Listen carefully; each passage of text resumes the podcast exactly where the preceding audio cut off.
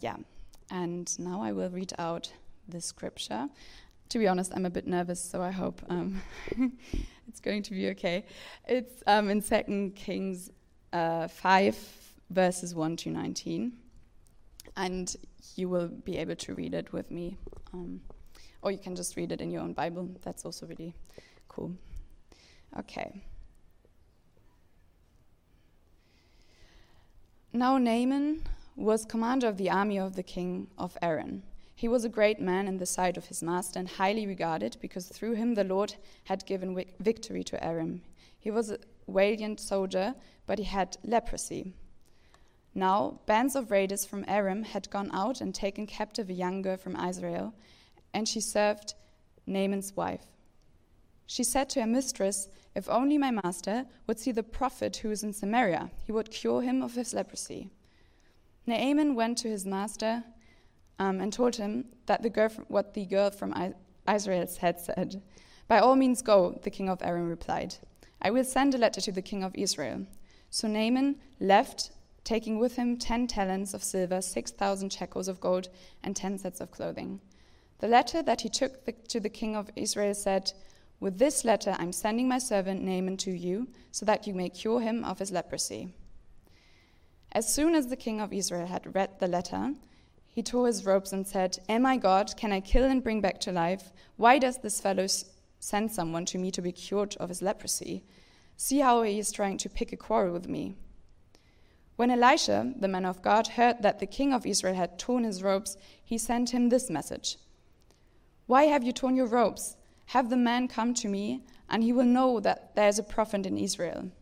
So Naaman went with his horses and chariots and stopped at the door of Elisha's house. Elisha sent a messenger to say to him, Go wash yourself seven times in the Jordan, and your flesh will be restored, and you will be cleansed. But Naaman went away angry and said, I thought that he would surely come out to me and stand and call on the name of the Lord his God, wave his hand over the spot to cure me of my leprosy. Are not Abana and Pharpar, the rivers of Damascus, better than all the waters of Israel? Couldn't I wash in them and be cleansed? So he turned and went off in a rage. Naaman's servant went to him and said, My father, if the prophet had told you to do some great thing, would you not have done it? How much more then when he tells you, Wash and be cleansed? So he went down and dipped himself in the Jordan seven times, as the man of God had told him, and his flesh was restored and became clean like that of a young boy. Then Naaman and all his attendants went back to the man of God. He stood before him and said, Now I know that there is no God in all the world except in Israel, so please accept a gift from your servant. The prophet answered, As surely as the Lord lives, whom I serve, I will not accept a thing. And even though Naaman urged him, he refused. I will not, said Naaman. Please let me, oh, if you will not, said Naaman, sorry, please let me, your servant, be given um, as much earth as a pair of mules can carry, for your servant will never again make burnt offerings and sacrifices to any other God but the Lord. But may the Lord forgive you, your servant, for this one thing. When my master enters the temple of Rimmon to bow down, and he is leaning on my arm, and I have to bow there also, when I bow down in the temple of Rimmon, may the Lord forgive your servant for this. Go in peace, Elisha said. This is the word of the Lord.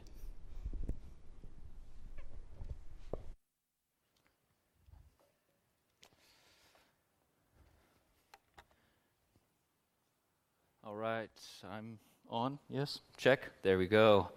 Wow, a lot more people than last time I was here. It's good to see more faces. Uh, and I want to do a special welcome to those who are watching live, although last I checked, the live stream was not working again. So, uh, those of you who are watching this later on this week, hopefully, we'll see. Um, today, we're continuing in our series, Humans of the Bible, if you didn't notice. And if you didn't guess, we're looking at Naaman. Although we could have could have been any of the other characters uh, in the text we read today, but uh, we're going with Naaman, the more prominent one. And we read through a lot of text there. Uh, special thank you to Johanna for pushing through it. I thought it was really good.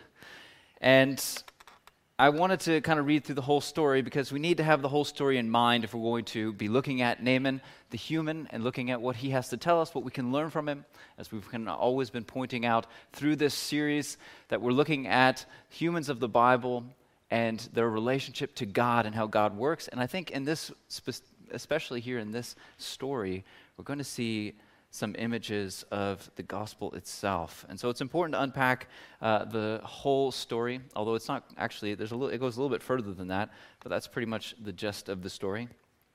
And I want to walk through the story again, taking a closer look at Naaman, especially in context with what it tells us about the gospel even today.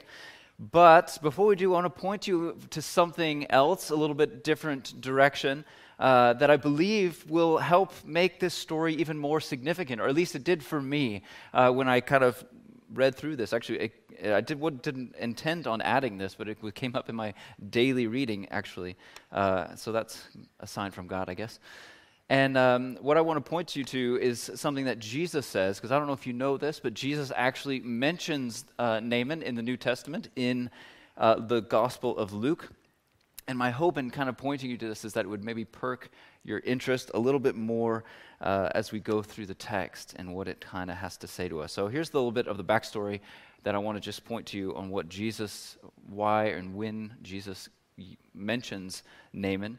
So Jesus is in his hometown. He's gone back to Nazareth. He's been traveling, uh, doing all these amazing things. He goes to his hometown and actually isn't doing any miracles there, uh, but he goes up and he reads a text from Isaiah, which is actually a prophecy about himself. And almost like this, uh, to me, it's like a mic drop moment. He kind of goes, and this has now been fulfilled.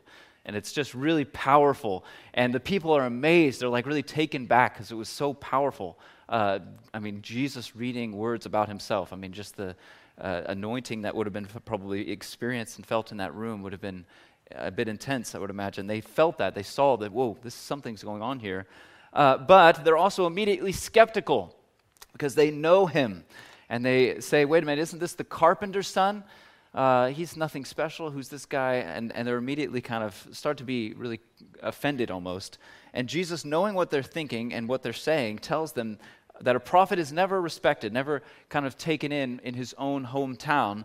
And then he gives these two examples from the Old Testament that seem a bit out of place at first. And one of the examples is actually from Elijah, which we looked at a few weeks ago, uh, when he saves a widow and her son, um, pointing out that they're not Israelites and God still saves them. And the other example he gives is this one of Naaman. And I'll read what he says about it in Luke 4 27. He says, And there were many in Israel with leprosy in the time of Elijah the prophet, yet not one of them was cleansed, only Naaman the Syrian. And now, as soon as Jesus finishes saying this, after he gives these two examples, they, the people there in his hometown, people he grew up with, they immediately become indignant with anger and rage. And they actually band together and they drag Jesus to the top of a cliff, intending to throw him off to his death. It's like, whoa, where did that come from when you're reading through? It really kind of takes you back. Now, Jesus, if you miraculously kind of, it says he just walked through them and they didn't see him. Uh, he gets out of there and uh, is unnoticed so he doesn't die from being thrown off a cliff, if you didn't know.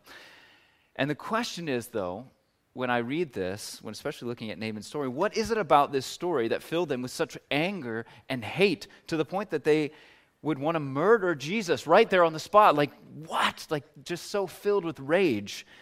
What could be so offensive that it would drive them to murder? What was offensive here? And so, as we go through the story of Naaman, I want to look at that from that point of view and not just in what offended them, which we'll look at at the end, but a lot of the things that are offensive in Naaman's story and what he himself is offended by. So let's go through it. Who is Naaman? Who is this guy? Some of you may have never even heard of him before today. Some of you maybe did. I don't know. But let's read through verse 1 again. Kind of gives us the just of who he is as a person. So now Naaman was a commander of the army of the king of Aram. He was a great man in the sight of his master and highly regarded because through him the Lord had given victory to Aram. Which is an interesting point that the Lord, that's big L, so the Lord is the one who put him in the position he's in and through him worked a victory for uh, Aram.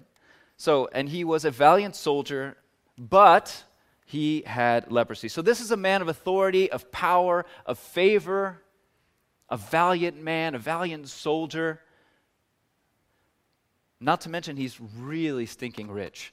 Uh, just to give you an idea, the, it talks about the he took gold, silver, and changes of clothes. All of very, all were very valuable. But the gold alone that he brings with him to Elijah is more than the annual workers, so one year's uh, salary for 600 laborers.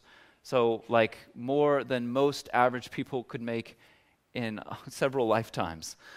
And this wasn't all of his gold. This was just the gold he had to spare to, to buy his way to his healing, is what he was maybe thinking. So, who is this guy? He's the kind of guy that everyone really kind of hopes to become on some level. Maybe you think, well, maybe not me, I don't want to be that. But on some level, maybe it's money, maybe it's the power, maybe it's the success, maybe it's influence over other people or authority, or maybe it's just being really well liked. He was really well liked. Even his the slave in his house is concerned for his well being. He's liked in his household, he's loved by the people he works with. Even though this is the story of a pagan man, meaning he wasn't an Israelite, which Jesus also points out when he tells the story, who lived thousands of years ago, the similarities to our modern society, our, our modern understanding, is there's a lot of unmistakable similarities that we need to address or think about as we go through his story, his narrative. No matter who you are in this world right now, this desire to be successful, to be respected, to ha- maybe to have authority, to have influence, whatever that might look like for you, in whatever field you're in, whether it's academic or professional, it's inherent in our human nature. It's a part of us. It's human nature to desire security, whether it's through money or some other means, or success, or approval, or adoration from others. That's why social media is so addictive. And here's a guy who's at the top in a lot of ways, who really has it all in that respect. He's respected, he's the best of the best, he's the peak of our aspirations in this world. And what this world in itself holds high and values as success. But just like it feels like a, a, Greek tragedy. He's, he seems to be a good guy. Everything seems to be going for him. He, there's nothing really wrong with him inherently. And yet he has one fatal flaw. He's got the one thing that will destroy him. And it's a biggie. He has leprosy. Now, leprosy in the Old Testament is, can mean several different things, but it's always some kind of skin disease, usually a horrible one a mutilating one or a mutating one that's debilitating and unsightly. And leprosy is also, also often equated, especially in the Old Testament, with sin. It's often equated with sin in the Bible.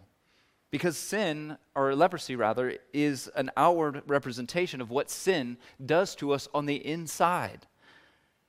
Slowly, debilitating us, crippling us, breaking us down as it kills us on the inside.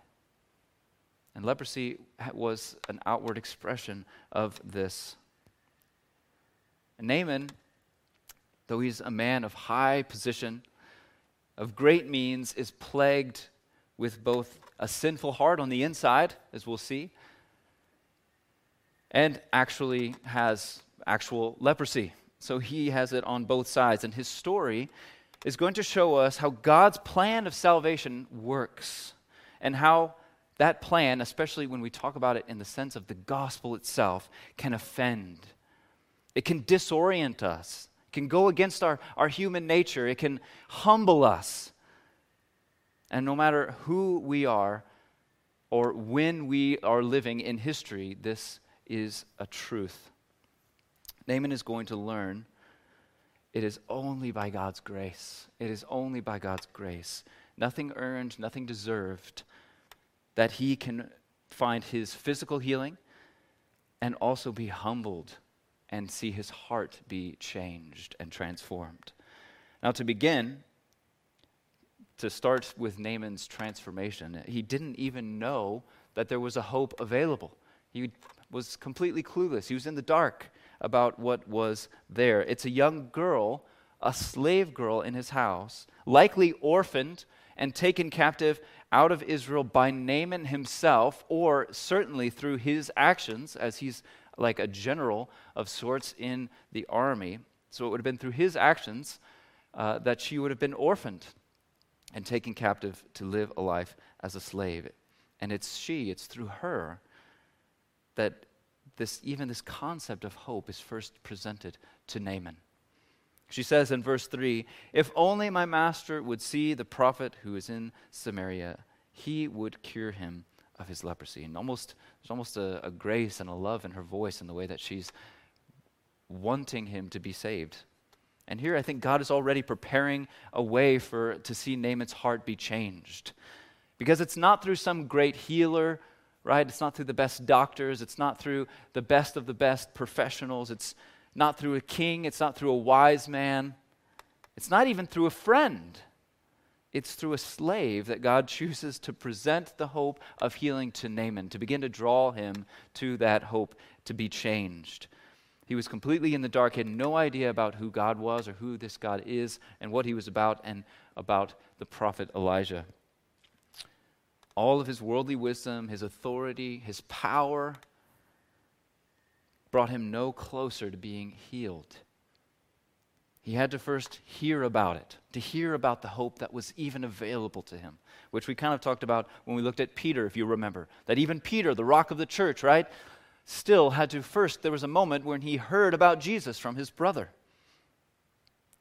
And God loves to use the foolish things of this world to shame the wise and to humble the wise of the world. This is why it can be so hard and so offensive often for those who are worldly successful to see that they need Christ just as much as everyone else. Now, Naaman had an advantage when it comes to his leprosy. He knew he had leprosy, it was on the outside. He was aware that he had leprosy. But he didn't know that he also had a sinful heart. He had a lot of pride, especially. And yet, God is going to heal them both. He's going to heal his physical skin, but he also is going to heal him on the inside and give him a new and changed perspective, a changed heart. How many today? How many today don't have that advantage? Don't even know that they have a leprous heart on the inside. That they have a sinful heart that they need healing of, they need to be changed from. They're so blinded by maybe their success or their security or their money that they don't even know that they need to be healed and they're actually headed for destruction and they're in a desperate, desperate need of Christ. God uses the lowly slave to open Naaman's eyes. And just, I mean, just so you know, women at that time were kind of, it was not a good time for women. It was not a good time to be young, and it was not a good time to be a slave. And she was all of those.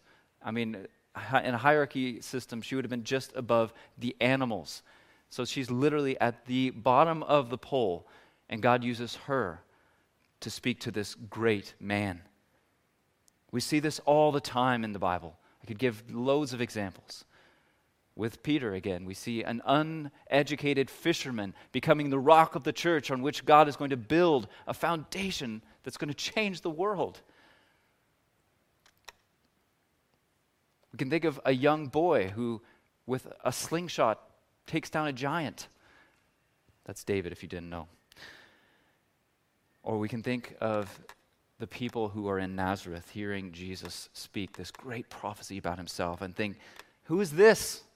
That's the carpenter's son. Not seeing that he is the one that was sent to save the world. God loves to use the lowly. And the world will blind us with its success and its allures of security, this idea of security. It'll blind us to the truth that God is not impressed with those things. He's not impressed with all of the things the world has to offer, no matter how great we become in that arena. And He rarely uses those things for His greatest works. Not that He doesn't at all, but His greatest works have often and almost always been through the humble. At any rate, getting back to the story, Naaman doesn't quite get it. He doesn't quite, quite get what God's trying to do. He's not humbled yet uh, simply by hearing about the hope he has through a slave girl. And the first thing he does is he goes to his king, would have been his superior, uh, maybe a practical way to go about it, uh, who then sends him to the king of Israel, uh, who gives a, uh, his response is kind of full of, I would call it a hidden wisdom, because I don't think he's intending to be uh, particularly wise. It's hard to say. Um, he seems more fearful in his response. And yet, he says, I, Am I God? Am I God? Can I kill and bring back to life? And he's saying, that's, that's not my job. You're going to the wrong person. I don't know how to, I'm not, I'm not the right guy for that. And worldly wisdom tells us hey, you need to always go to the professionals first. Okay, here's your faith, here's religion, here's, here's what you believe, but go to the professionals for everything that, you know, that's serious with our problems. And I'm not saying that professionals are a bad thing to do. I'm, I'm de- this isn't a church where we say don't go to doctors. That's, that's silly. If you're sick, you can go to a doctor. That's not what we're saying. We want, there's nothing wrong with professionals, but as an example, let's say a psychologist a psychologist can, can maybe help you decipher what's wrong with you, maybe even paint a picture of what's going on on the inside, but they can never give you the tools to have the power to forgive your father for hurting you, to forgive a friend who betrayed you, to love those who've hurt you. They can't do that. They cannot offer that. And they should, in wisdom, say what the king said Am I God? I can't do that. I can't give you the strength to forgive people. I can tell you maybe that you need to, or that here's, a, here's an example of what your problem might be, but they can't give you the tools to change it. Only God, only God can heal and restore hearts, free us from our sinful desires, and make us into new creatures in Christ. Only God can do that.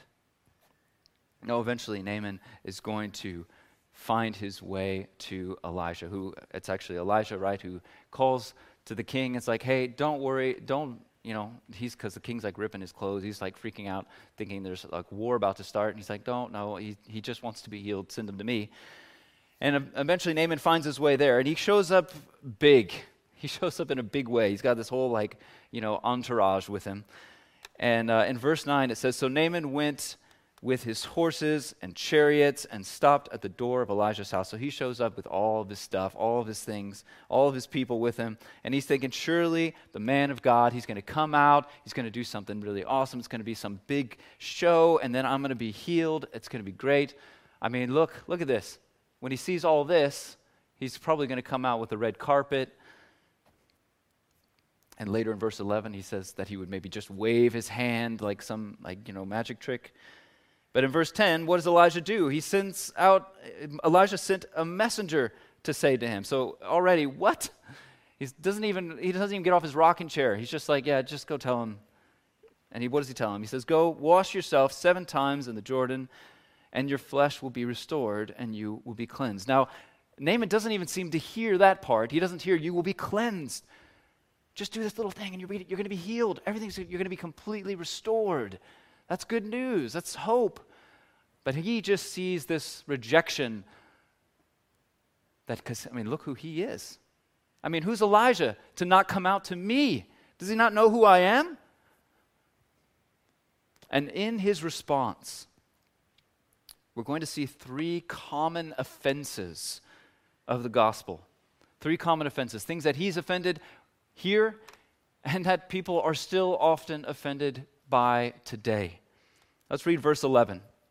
But Naaman went away angry and said, I thought that he would surely come out to me and stand and call on the name of the Lord his God, wave his hand over the spot, and cure me of my leprosy. So, the first offense we see with Naaman's response is the simplicity of the gospel. The simplicity of the gospel. Where's the theatrics? Where's the grand gesture? He was like, probably, maybe he even had heard about Elijah, who was, uh, came before Elijah. And he's like, you know, raining fire down and stuff. I mean, he was like, this is what I'm expecting. Man, I want some like powerful healing. I don't want to go wash in some dirty river. Many religions throughout history and, and today, including many modern philosophies, It's often through elaborate or extensive rituals that we seek to reach our desired result, whether it's enlightenment, oneness, inner peace. These cannot simply be given out, they must be sought after through whether it's rituals or meditations or ceremonies. And it really comes down to a type, different kinds of mysticism. And, and a lot of times Christianity overlaps with this, and people lean in that direction with Christianity. Christianity isn't about mysticism, it's not about rituals. The real Christianity, the gospel truth, is that there is no ritual, there's no theatrics needed on our part. It is only through simple faith in Christ, washed in the blood of Christ, that we are saved. As we sang today, it's actually a perfect song. Being washed in the fountain, our guilt removed, just as Naaman needed to simply wash in the river. We simply need to wash in the blood of Christ. The real theatrics took place already on the cross so that we can simply believe. If you confess with your mouth Jesus is Lord and believe it in your heart that God raised him from the dead, you will be saved. It's that simple. It's as simple as jumping in a river, which, of course, was not about the action of jumping in the river itself, but the faith required for him to do it. Because for him to do it, he had to humble himself a lot and he had to believe that it would happen. He had to have the faith that what Elijah said was true. But this was too simple. This was too easy. And I'm reminded of, the, of Jesus' words when he said, A wicked generation looks for a sign, looks for something big, for some big grand gesture, some writing on the wall. Modern society says, Prove it to me. Show me with something grand, and then I might believe. Give me a sign. But what's grander than the God of the universe? The God of the universe, creator of all things, humbling himself into humanity, coming down, living amongst us, being tempted like we are, suffering a horrible, painful death, and then rising again to new life. What's more grand than that? What's more miraculous than that, so that all we have to do is simply believe and then we can be saved. Just believing on Him as our Lord, that what He did was enough. And if that's not enough, it's not going to change your mind to see anything else. No grand spectacle will change your mind or your heart either, if that's not enough. It's made so simple so that anyone can accept it. It's made so simple so that anyone can accept it. But you cannot pass through the door of salvation without faith. You have to believe. Eventually, Naaman will, right? He's going to go down there. He has to believe. I believe this. And without abandoning your pride. That even though it's simple, it's not about me. It's, I, it's not about anything I can do. It's simple. The first offense of the gospel is its simplicity, that it's been made easy for all to come to the truth. The second offense is the costlessness of the gospel. The costlessness. It's freedom. Verse 13 Naaman's servants went to him. So again, we see God using servants, using the lowly to speak to the great. Naaman's servants went to him and said, My father, if the prophet had told you to do some great thing, would you not have done it? How much more? How much more then when he tells you, wash and be cleansed? They don't get it. They're like, what, what's going to, just do it, man. Just get in the water. Like, let's go back. Maybe you're healed, maybe you're not, but I don't understand why you wouldn't get in there. The thing is, is Naaman was a great man of great authority, of great power, and a lot of pride. He would have gladly given all the gold and silver and clothes that he brought for his healing. Without question, he would have been happy to do that. And he would have been happy to go on some great quest, to climb some high mountain, to travel to some low valley, to seek after the one ring to rule them all and bring it back to Mordor. Whatever it might have been, he would have been happy to do something grand because he was strong. He could have done it. He had the money, he had the means, he had the strength. But here's the thing he thinks to himself if I can be healed by simply washing in this river, I'm in no way any different to anyone else. Anybody can do that. Any idiot can go get, go get wet in the water. And that's what's so offensive in the gospel, in its costlessness. Elijah paid no, no attention to his great wealth and everything that he had brought. And instead, he offers him healing freely. And instead of being like, oh, great, I can take my gold home with me, he's offended. Why is he offended? The great offense of the, of the gospel today, this is the offense, that there is no difference. There's no difference between you or you or you or you or any of you and any other sinner. There's no difference. There's no difference when it comes to our salvation. As they say, the ground is level at the cross. And that's offensive. And if you just play into your humanity a little bit, you know it's like, oof, what? No difference. There's some difference. I mean, I'm better than some people for sure.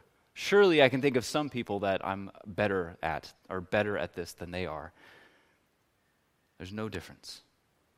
No difference. No other religion claims that there's no difference at all between you. If you live a life of sin or you work really hard to be a good person your whole life, in the end, you're both in the exact same need of salvation through the exact same washing of the blood of Christ. There's no difference between you. And I think of the prodigal son, which I'm just thinking of that right now. It's not in my notes, but the prodigal son is really, that's a horrible name for it. It's really the story of the two sons, right? And the end, we find that it's actually the one who stayed there and did everything right who doesn't enter into the kingdom, who doesn't go into the banquet. Because there's, he didn't get it, that there's no difference between him and the prodigal son. The one who went away and, and squandered all of his, his uh, inheritance, and the one who stayed there and worked hard all of his days, working well for his father, there's no difference between them. They both need the same grace of the Father. And that's offensive. And it's led to one of the greatest misunderstandings of Scripture, the misunderstandings of the Bible, and a, a very common false doctrine that's often preached. Because this, this is such a truth that goes, again, it goes against our human nature, and it's led to what we call moralism. Moralism, that the, the gospel is really just about being a good person. And a lot of just modern people who even lean maybe away, but on the edge of Christianity, be like, well, if you just if you just try hard, if you just try to be a good person, then you know God will see that. God will see that, and then that'll be enough. And we can usually jump on that because what does that really mean? Well, it means that when I get to heaven, to some, maybe small degree, I, maybe I would, wouldn't admit it's a big thing, but uh, to some small degree, I deserve to be there. To some small degree, I deserve, I've earned it to be here. I, I worked really hard. Look what I've, everything I did. And you're telling me there's no difference between me and the guy who just got saved yesterday? Yeah, because that's what the real gospel says. You think that you might deserve to be there, but the real gospel says, no, you don't. You don't deserve to be there. You'll never deserve to be there. You'll never deserve to go to heaven. You'll never be able to do enough. You'll never be good enough. And that, when accepted as salvation, is the most freeing truth of the gospel there is. I'm glad there's no difference. I'm glad it's free. Because the real gospel says actually salvation costs everything. And no matter who you are, or what you've done, or what you've accomplished, how good you've lived or not lived, or whatever you've done, you can never do anything to pay that price. So someone had to pay it for you. That's the truth of the gospel. And this is why often it is those who are poor, physically the poor often, and those also who are just beaten down in, by life, those who are in low positions. We see here with the, the servants, right, the ones who go to him, they get it. They get what's, what, what's really being offered.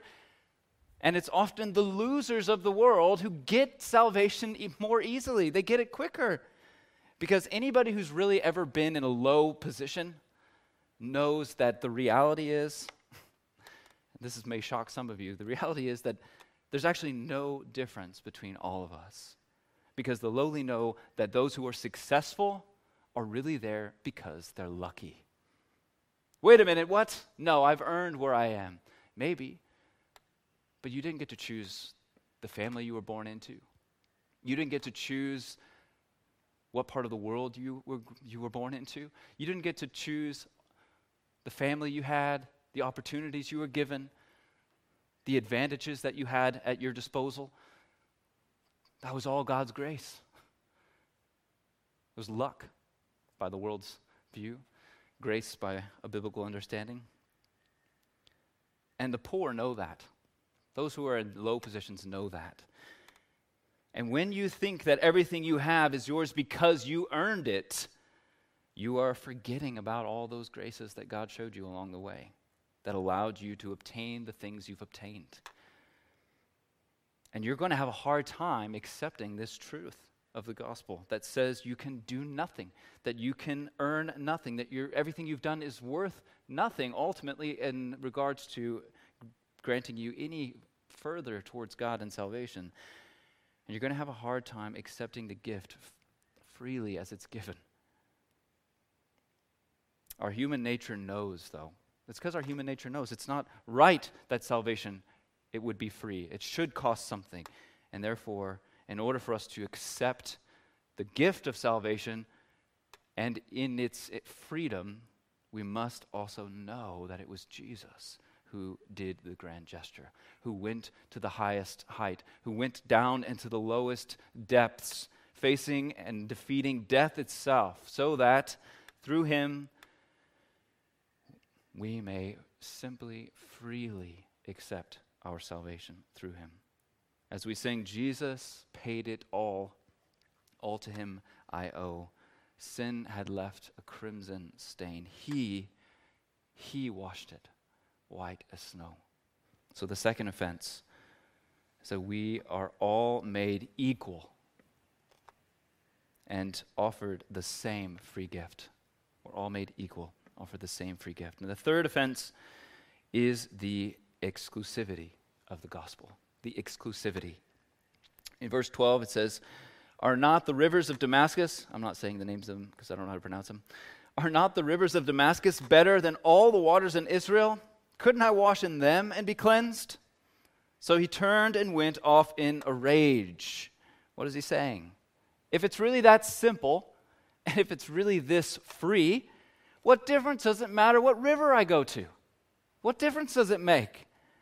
If all I need to do is have faith, what difference does it make if I have faith in, in this or that or some version of Jesus or the things that I like but I, and leave out the things I don't like? What, what does it really matter? It's all free, it's all simple if what's the matter if which direction I'm pointing, which river I wash in, which Savior I choose to believe in? Why would this one be the only way? Why does it have to be the Jordan River? Why does it have to be Jesus? This is as offensive today as it would have been for him back then. Because in his day, all countries had their own gods, and it was just normal. Many of them had many gods. And if every country has its own God, and what's the difference? What, which river I wash in? Why can't you just say, go wash in a river? Why would Jesus be the only way? But see, the reality is when we think this way, we're missing kind of the bigger picture because it's exclusive because it's simple and free. And if it's not exclusive, if it's not through Christ alone, then it can no longer be simple and it can no longer be free. The common oppositions say there are many paths to God. There are many paths to God. It all, it's all the same thing. It all it kind of is leading the same way. And I think anybody who's kind of seeking something, some version of God, they're going, they can find it. They can find God because God's going to see that they, they want to find Him. Or maybe it's going to be through an ordeal that they go through or something that they face that's going to bring them to an understanding of God. Or maybe just trying to be a good person, you know, trying to be, do right. Just, you know, no, don't be a horrible person. Maybe we can just start there and then, you know, you can find some version of God. Those who seek to live moral or whatever it might be, no matter their beliefs, can find some idea of God. And of course, the first thing to say about that is that if that's the way that you go, then it means that it's no longer simple and it's no longer free already. Because only those who work at it, who have the right experiences or have the right kind of ability to seek God in whatever form that is, or whatever way, or whatever they call it is, are only ones that would even be able to find Him. And the second thing is, is it actually becomes exclusive again. It becomes exclusive. Because what about the people? See, the, the, the, the real gospel says that we're all, right, the, the ground is level at the cross. But all of these understandings kind of lead to this idea away from hey, if you come to Christ at the end of your days and your heart has been changed and you really confess with your mouth and you believe in your heart that Jesus is Lord, you're just as saved as the one who grew up in church and lived their whole life for God. You're just as saved.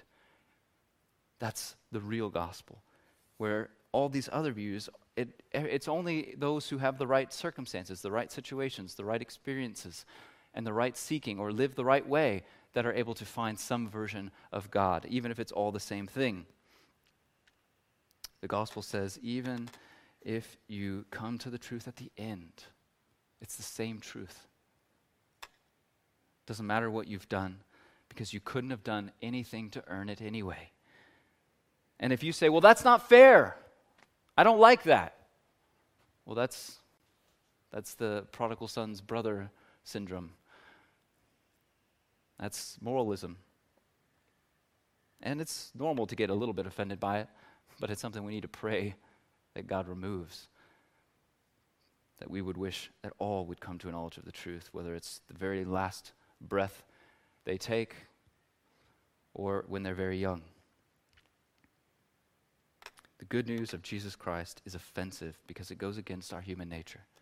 But when we grasp in our hearts and in our heads, right? We don't want it, it's not just a heart thing, it's a heart and head thing. We want to know the truth.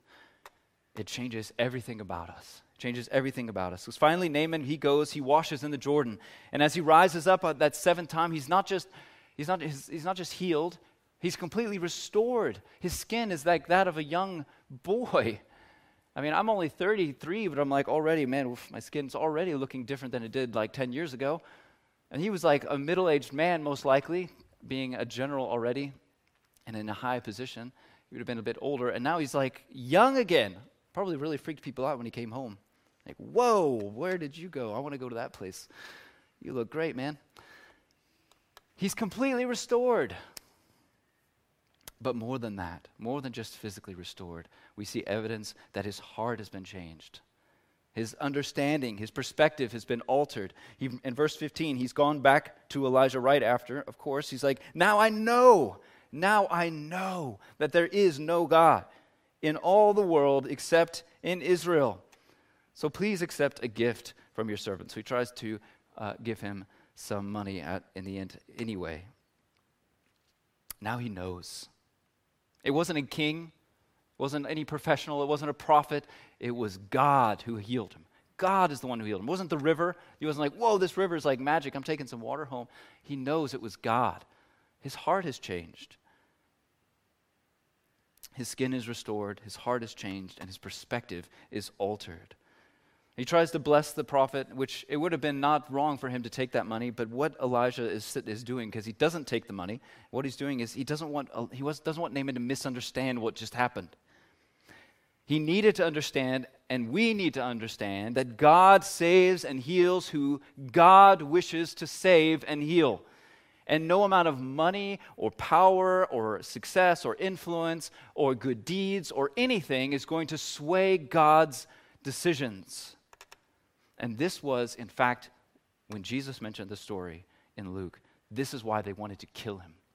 See, they were Israelites. And Jesus was saying, the good news from that prophecy I just read, that's not just for you guys. God even healed people in the Old Testament that weren't Israelites. They thought they were special simply because they were Israelites. And Jesus was pointing out that God's salvation is for anyone who God chooses to save. You're not born into it, you can't earn it, and you'll never deserve it. Salvation is always freely given and freely received by grace alone through Christ alone, simply believing in Him, no matter who you are or where you come from. And this is what the example of Naaman is saying to us and what is offensive in it. But Naaman gets it, and as he gets it, he knows that this truth isn't just going to, it, it isn't just what healed him, it isn't just what changed his heart, but it's going to change the rest of his life in verse 17 through 19, I'll just, he, he talks about he's going to bring dirt. He said, Can I bring some dirt with me? Which is weird. Why do you want to bring dirt? But it's actually in, old, in the Old Testament, uh, in the law, there was, there was a law or a provision for bringing dirt to make temporary kind of uh, altars to be able to make sacrifices. So what he's doing, he's not doing it as a, for something ritualistic, he's doing it as a symbol of, for the truth that he's received right? Because he knew that after that day, and he talks about it, he said, I'm, I'm, i want you to forgive me for this thing. And what he's talking about is uh, as a, kind of being right under the king. When the king went into worship, he would have kind of had to like kneel down so that the king could use him as a rest. Uh, as the king kneeled down. And he's like, I'm going to have to kneel down. I'm going to be kneeling down before this other God, but I want you to know, and I want everyone to know that it's not who I worship. So I want to bring this dirt with me when I go back so that I can make an altar to this God, to the true God of Israel, so that everyone knows. And what he's saying here is that hey, I'm, gonna, I'm going back into my workplace, and the people I work with aren't going to believe what I believe, and it's going to it's gonna be challenging. I'm going to have to do some things that I don't, I'm not, maybe a little questionable, but I want, I want you to know, and I want everyone to know that this is where my heart is.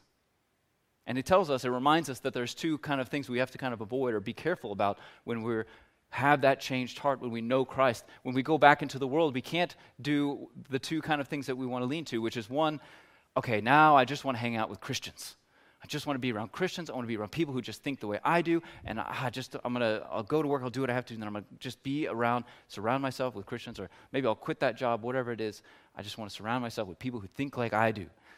And then the other thing, the other side of that is to say, okay, well, I'm going to go to church on Sunday, uh, and then I'm going to go to work and just be really quiet and make sure that nobody knows what I really believe so I don't have to have, deal with any controversy or problems or issues. I just want to be quiet, do my thing, and then move on. And we see him kind of doing both. He's saying, No, I'm going to go back. I'm going to do what I have to do. That's my duty. And we know that God's the one who put him in that position, right? It was through, it was God uh, who gave the victory through him. Uh, was, so we know he's in that position for a reason. He knows it. And yet he wants to make sure everyone else knows what I believe. Christ changes us when we know him. He changes us, he transforms us from the inside, the outside, our mind, the way we think.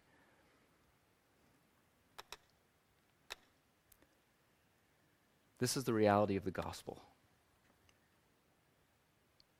And I'm sure that that uh, probably created a lot of opportunities, right? Again, looking uh, like a young boy again uh, whoa, so uh, you worship that God and uh, your skin looks like that.